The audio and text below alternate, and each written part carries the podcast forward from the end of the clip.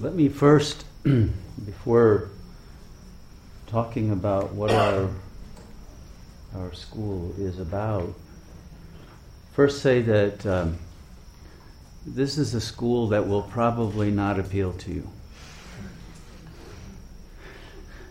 It appeals to very few people.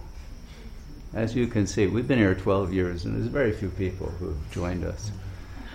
And you know, this will, if it's your first time here, it will probably be your last.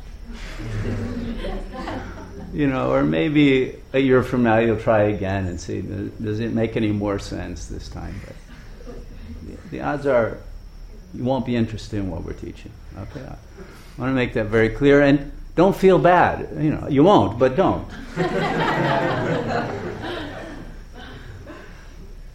We're here to appeal to a very, very tiny minority of people.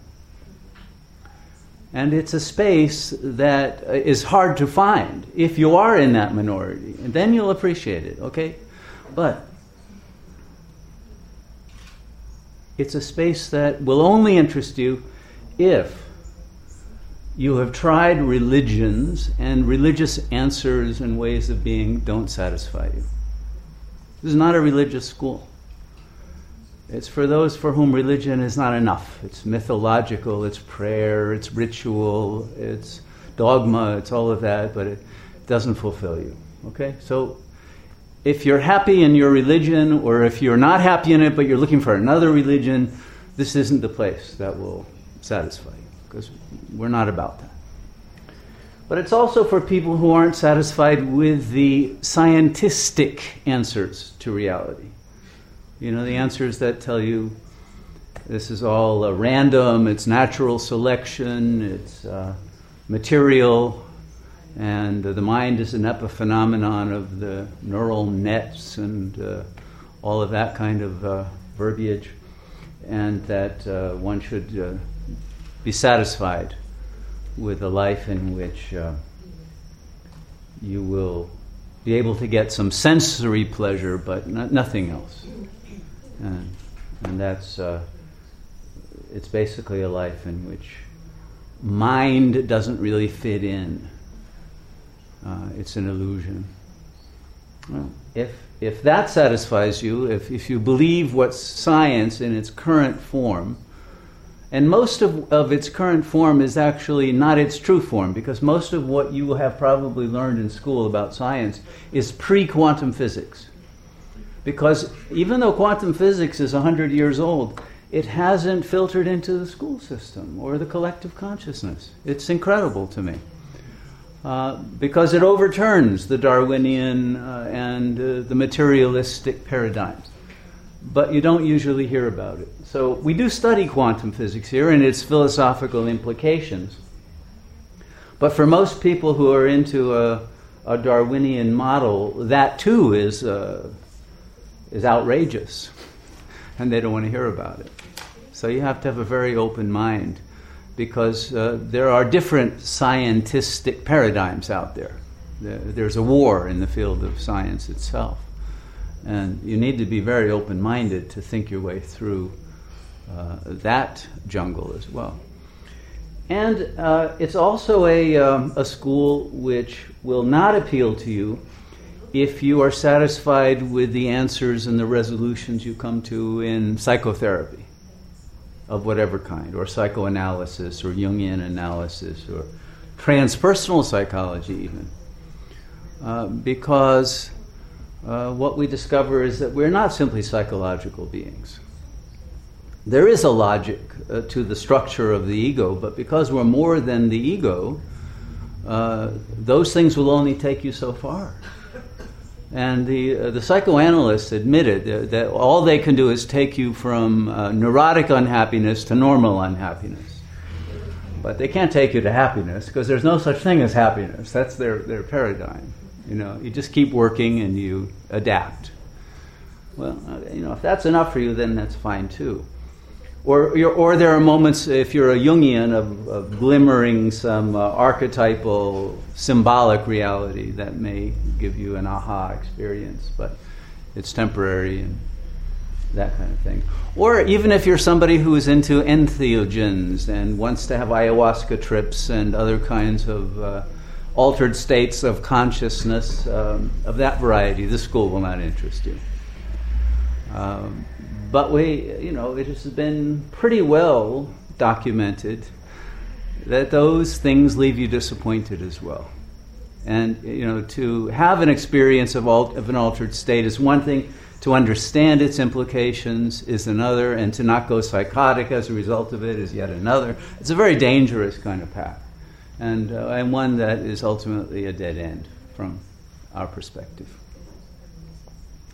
So there's, there's no cheap thrill here, there's no shortcut, and there's no uh, uh, blind faith. There's no certainty because we don't give dogmatic answers here. We help you to ask questions, but the answers have to come from looking within. Most people don't want to do that. So you can all leave now if you want. or you can be kind and let me continue. At least wait for the music and the popcorn. Yeah. I'm just giving a commentary. You got the teaching already, anyway. Um, okay, so that's that, that's what we don't do. What is this school actually for? It has three basic intentions. One is to help you think the unthinkable.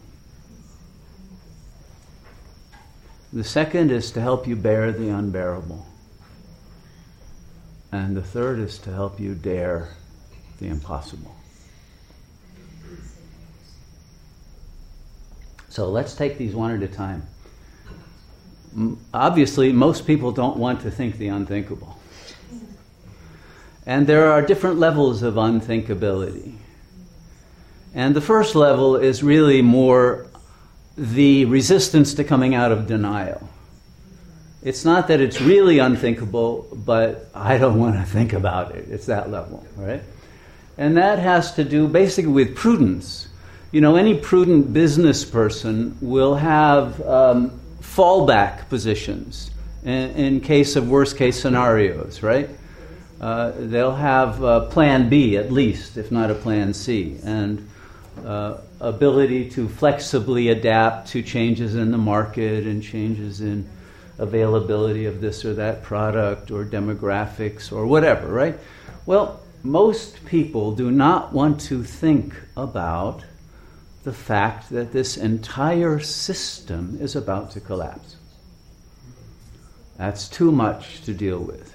I can deal with minor setbacks within the system, but to imagine that the system itself would be gone is too much. I don't want to go there. Okay? The problem is it's coming to a neighborhood near you, whether you go there or not. So, if you want a plan B, and if you want to think your way through this and to survive, then it's worth thinking about this before it happens. And if you're pregnant and you're going to have a child, you really ought to be thinking about this because the child's life will depend on this. Okay, it's not just a matter of the global economic system that's about to collapse. That's easy, everybody can see that. But the climate change is really happening, even though they try to keep you in denial. But uh, you know, there are water shortages in huge parts of the world, including in the U.S. and including in Europe and other places, and even in Guanacaste, as we know. And there are superstorms. As we've seen in the last few days here, there's an increase in seismic activity. Hard to deny, even though you may want to. And it's getting more intense. Uh, that's going to lead to some consequences that will make life uh, in the normal way that we take for granted very difficult. It's going to challenge us. And the seas are rising. I don't know whether you're keeping up with that, but since most of the metropolitan areas of the world are built at sea level. This is going to create some problems. There's an increase in radioactivity. The Fukushima disaster is still going on. There will be more of those as the seismic activity continues, etc., etc. I don't want to belabor the point because we all know uh, the horrors of what's going on. The Ebola and the other uh, diseases for which there are no cures, there are no antibiotics, are increasing.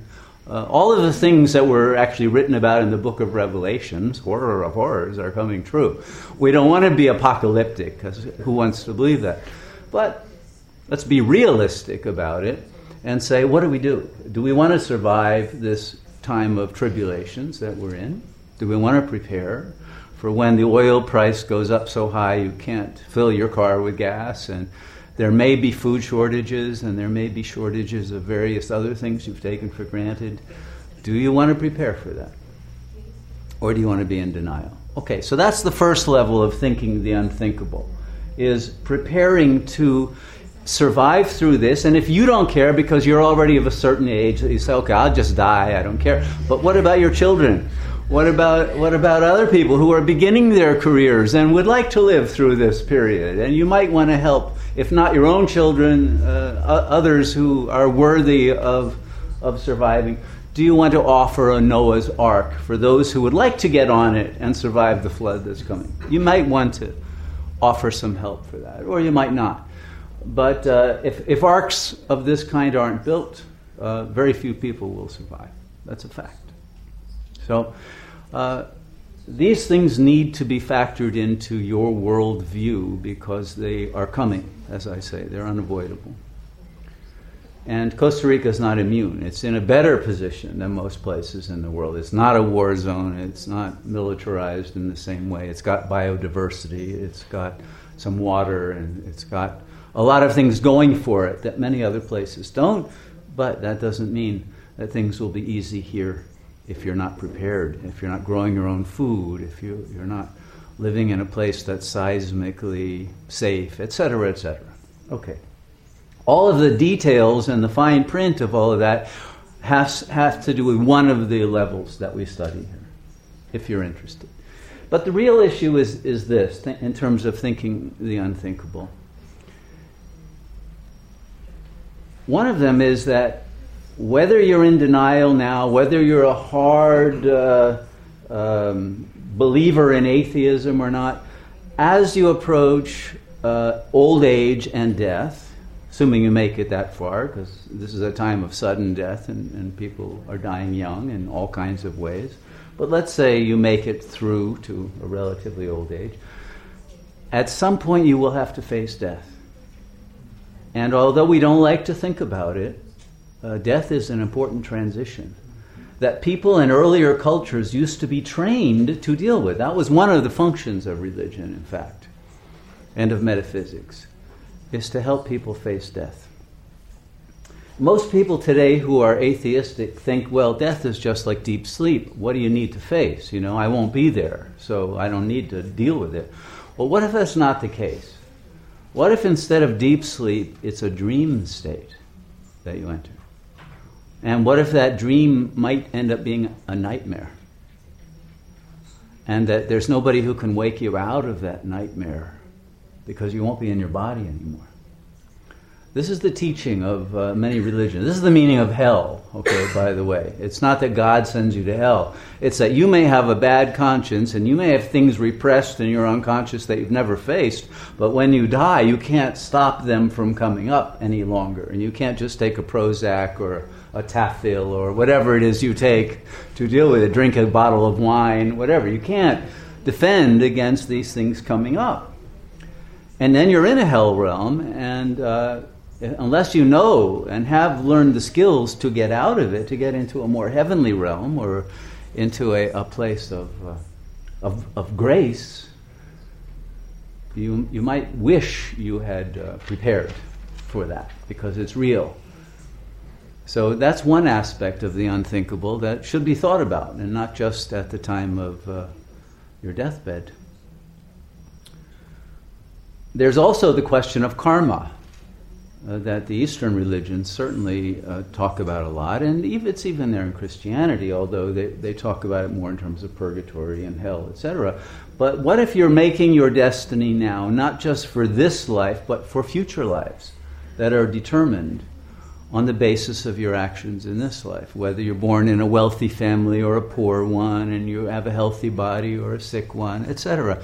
And if you can determine now your destiny by your actions and your thoughts and all that, wouldn't you want to know how to create the best possible destiny? You know, if you're a capitalist, you want money in the bank. Well, this is money in the bank for future lives, right? You would think it would make sense to live in a way that would ensure your best future lives. And, and a lot of Eastern wisdom is about that. Or about graduating from this school and not coming back and, and being done with the whole thing because you've learned what the lessons are. Okay, you've got that choice too. But in any case, there are consequences to every action and every thought. And unless you're living in a state of uh, very good psychic hygiene and living an ethical life that is impeccable, there are going to be some negative consequences. That's just a fact because there, there is justice in the world, even though it doesn't look like it in the short term. In the long term, there is. Uh, and whether you believe that or not, it, it might be worth considering and reflecting on it and coming to your own decision after you've looked at this unthinkable possibility with some, uh, some, some open minded reflection. So that's one level of it. And, and then, uh, even more so, just the question of are you ready? Let's assume that you're wrong about your atheism, and you really will have to face God. If you're, if you're so lucky that you get to face God at the end of life, are you prepared uh, to face God's judgment, God's gaze? Have you lived your life to the full? Have you been generous and good and pure and all the things that, if you can imagine God uh, questioning you about or seeing through whatever self deceptions there were in your way of living? Are you prepared to, to, to face God with a clean heart, with love, with, with transparency, without uh, a feeling of guilt or shame? It's a question that everyone has to answer for themselves. And so uh, it's not my job to judge, but I'm working on it. I know that. For me, that's urgent to make sure that, it, that all of the accounts are settled and that I can. Uh, and so this school exists to help those who would like to be able to not only live a pure life now and feel good about your life, and what you're doing with your resources, mental and creative and uh, financial and energetic, whatever, but also uh, to be a role model, to help others, uh, to rise to higher levels of their potential. All of that uh, is uh, is involved. And the other uh, the other issue is that we have lived in a society that values egocentricity and pseudo autonomy and tells you live for yourself, for your desires, for your satisfactions on an ego level. Don't care about anybody else. Don't create community. Communities are a problem, a bother, etc. But now we're living in a time where we will face the need to be in communities if we're going to survive. And to live in a community is a challenge. And it requires a lot of maturity, a lot of growth to be able to be harmoniously with other people. When you can't just slam the door and be in your own apartment, and you, have got to, you need somebody's help. And, uh, and we're going to need each other's help soon in a way that this society is not preparing us to deal with. So, uh, this requires then a dharma, an agreement on what is the right way to live, what is the truly ethical way of being with one another, in which uh, everybody gets their needs met, nobody oppresses the other, uh, and in which we can enhance each other's lives and bring out the, our full potential. So these are the kinds of issues that for most people have been unthinkable and that you haven't had to think about, but that reality itself may face us with, and sooner than we imagine. The second issue has to do with bearing the unbearable. And this relates to the first in that Many of us are carrying unbearable pain in our own unconscious mind, and we don't want to know about it. That's also unthinkable. But it's there. And the result of our not thinking about it is it tends to create then psychosomatic symptoms in our body. That's how things that we can't think about uh, get, a, get rerouted into either bodily uh, suffering or the suffering of interactions with others in which we uh, feel unloved and abandoned and other kinds of, uh, of shocking and uh, unhappy situations. That's karma, and that's the real issue with illness and the allopathic medical system doesn't deal with that. They just give you pills and uh, cut out organs and do things like that. They don't help you to heal uh, what's really bothering you that turn into most of the illnesses. And therefore, the illnesses tend to become chronic and not to be healed, not to be dealt with. Or one symptom is dealt with, but it shows up as another. And our medical system is not very good at dealing with those quite frankly.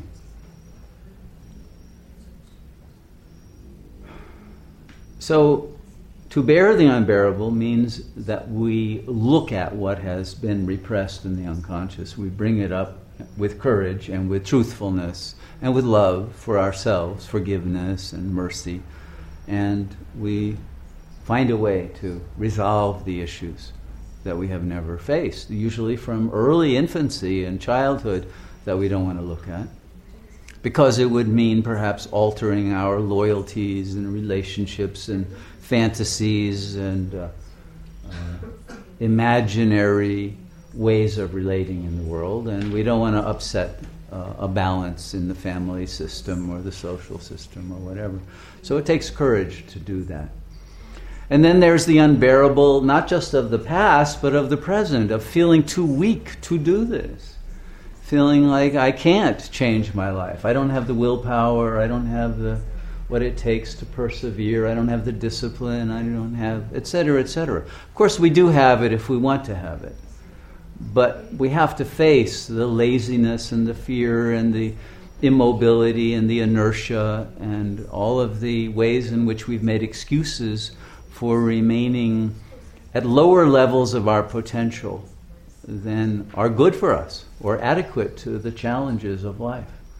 And in which case we become victims of life rather than victors of our circumstances and conquerors of the karmic suffering and uh, people with the capacity to provide the service of healing for others, the compassion.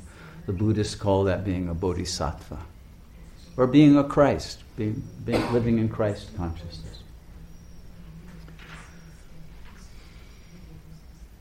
And, and then there's the, the unbearableness of the suffering of the world that is here now, because the world is suffering now. Maybe it's isolated to certain spots where there are wars and genocides and disasters going on, but, but those are increasing to include most of the planet. But also, we know that in the future it will be global.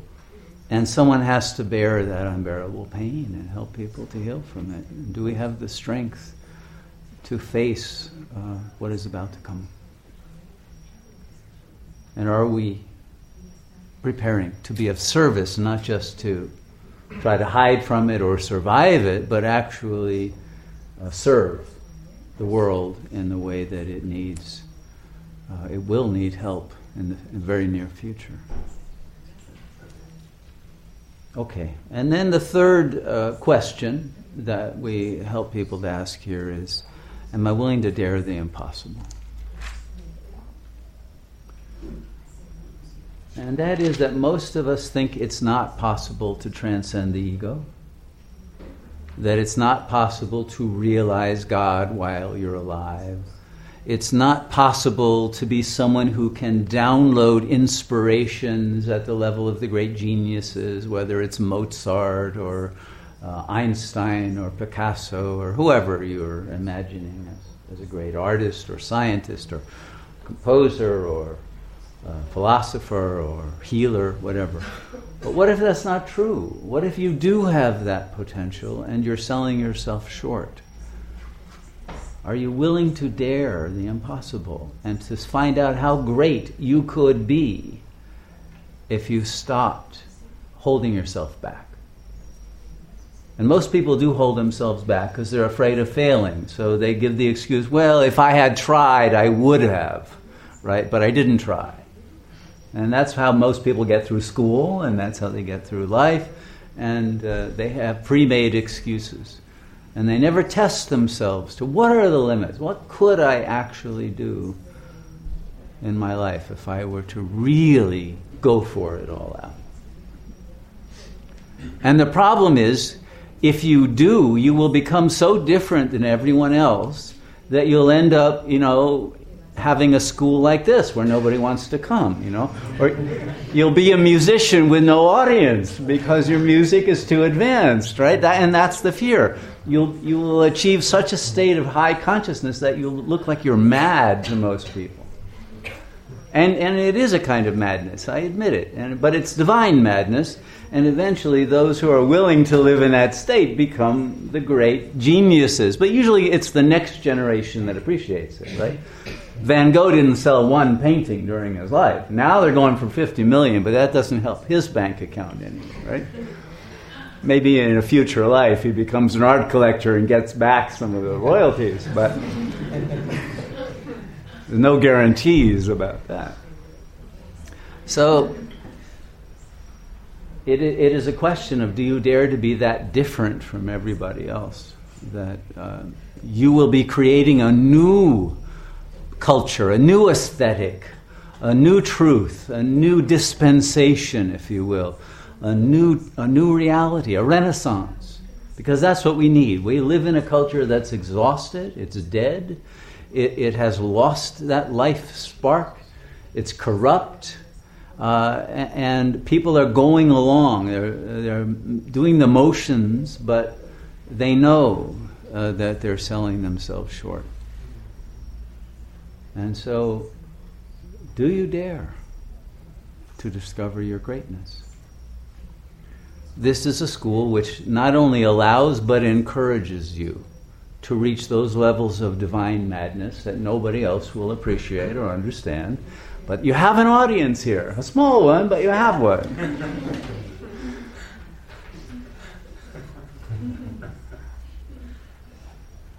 and it's a place where not only do you have an audience, but you have other people as mad as you who will join you in co creating synergistically new forms of art, new forms of drama, new forms of uh, music, new forms of, of, of, of healing, all of it in, in a way that brings together everyone's potentials and everyone's knowledge and everyone's talents uh, and the legacy of the wisdom of all the cultures of the past. Everyone's invited here. This is a huge party. And uh, whatever you have gained from your uh, upbringing and your reading and your uh, inner work is welcome. And there's always more to learn. I'm a student here. I don't, I don't call myself a teacher. I'm studying very hard and I'm sharing what I'm learning. That's all. But there's no, uh, there's no difference between students and teachers. Because the minute we stop learning, then we have nothing to teach. We get fossilized, we get petrified. And you start to try to sit on your laurels and you find that they have some thorns in them and it's not very comfortable. So, if those questions are of interest to you, and that's very rare that they are, and I'm trying to scare you away because, you know, this, this is dangerous stuff. Because once you have opened up your heart and once you've opened up your mind to this, it's very hard to go back into that world. So I warn you, don't do it uh, unless you're totally sure you don't want to go back there because you'll know too much to go back and then you'll be in no man's land. You can't be here because it's too hard to deal with truths that you haven't faced, but you can't go back, and uh, you don't want to be in that position, right? Yeah, there's a few people. Yeah, damn right. Why didn't you tell me that the first day? So now I'm warning everyone. Uh, you, have got to you've got to really be willing to go for it, or uh, don't open the door. But I think it's the only way to live in which you will be able to die fulfilled, knowing that there isn't any unlived energy in you that needs to come back and do it again, right? In a maybe worse situation. But it is going to challenge you to the maximum. And it will produce events of great. Uh, groundless feeling of being alone in the void and uh, feelings of, uh, of, of, complete lostness and the dark night of the soul kind of situation. What Robert Anton Wilson called chapel perilous, when you can't trust anything, and how do I know this guy isn't lying to me? And you know, total paranoia. Okay, that's what you have to look forward to if you're joining this school, right? Hopefully, it's a passing phase. But uh, you do have to go through that because how do you trust anything? Once you realize that everything you thought you knew wasn't true, how do you discover what is true? You, you have to reach a point where you have found that truth in your heart that is so deep it's beyond doubt. But it can't be solved on a level of belief it can't be solved because somebody else believes that I'll believe in it, or this holy book says it, or this scientist has a theory about it. That won't work. It's got, it's got to come from your own heart, having discovered this truth. And that means a lot of layers of defenses in front of your heart have to be removed, and that's painful and not so easy to accomplish. Growth is painful.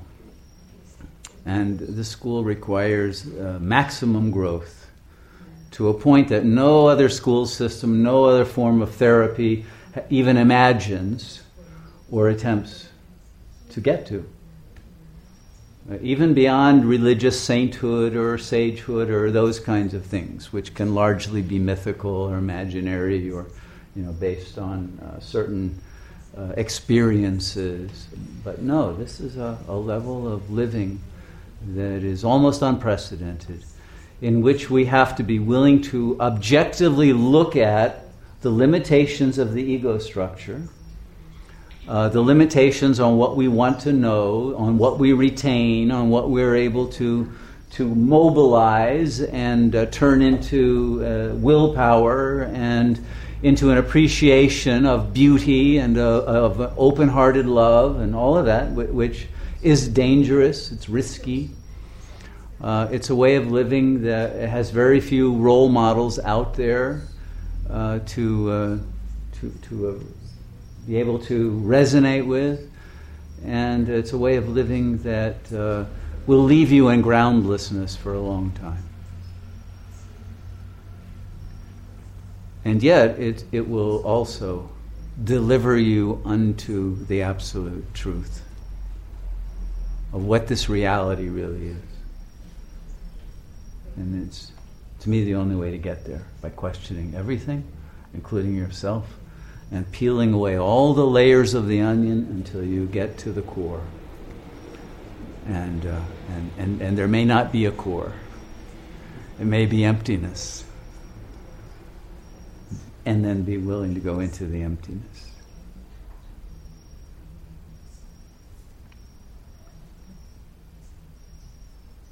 So, although I can testify from my own experience that yes, you have to go into the emptiness, but in the emptiness there is the hidden fullness and the grace and the love and the light and the beauty of what has been called God, but will appear in a way that no religion will explain God to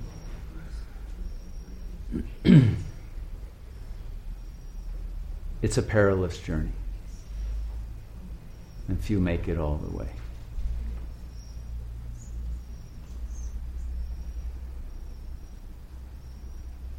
But do we have any alternative if we are living in the truth of the human spirit, in the truth of the nature of our being that is made in the image of God, of that divine power? Do, do we have any uh, right or ultimately any ability to hide from the truth. And what the great sages say that if you hide from it, it'll come to get you in the form of monsters and demons and hell realms and that kind of thing. Anyway, so why not go there voluntarily and, and it becomes a heaven, it becomes joyous, blissful, rather than, oh my God, it's too monstrous to face. That's our, really our only choice. You can meet the wrathful deities or the benign deities, but you're going to meet those powers that are beyond the ego one way or another. And if they have to tear you open, they'll do it. If you're already open, they'll give you love and fill you with uh, the joy of, uh, of, of welcoming you into the celestial realms. But one way or another, we all get there. But there's no avoiding it.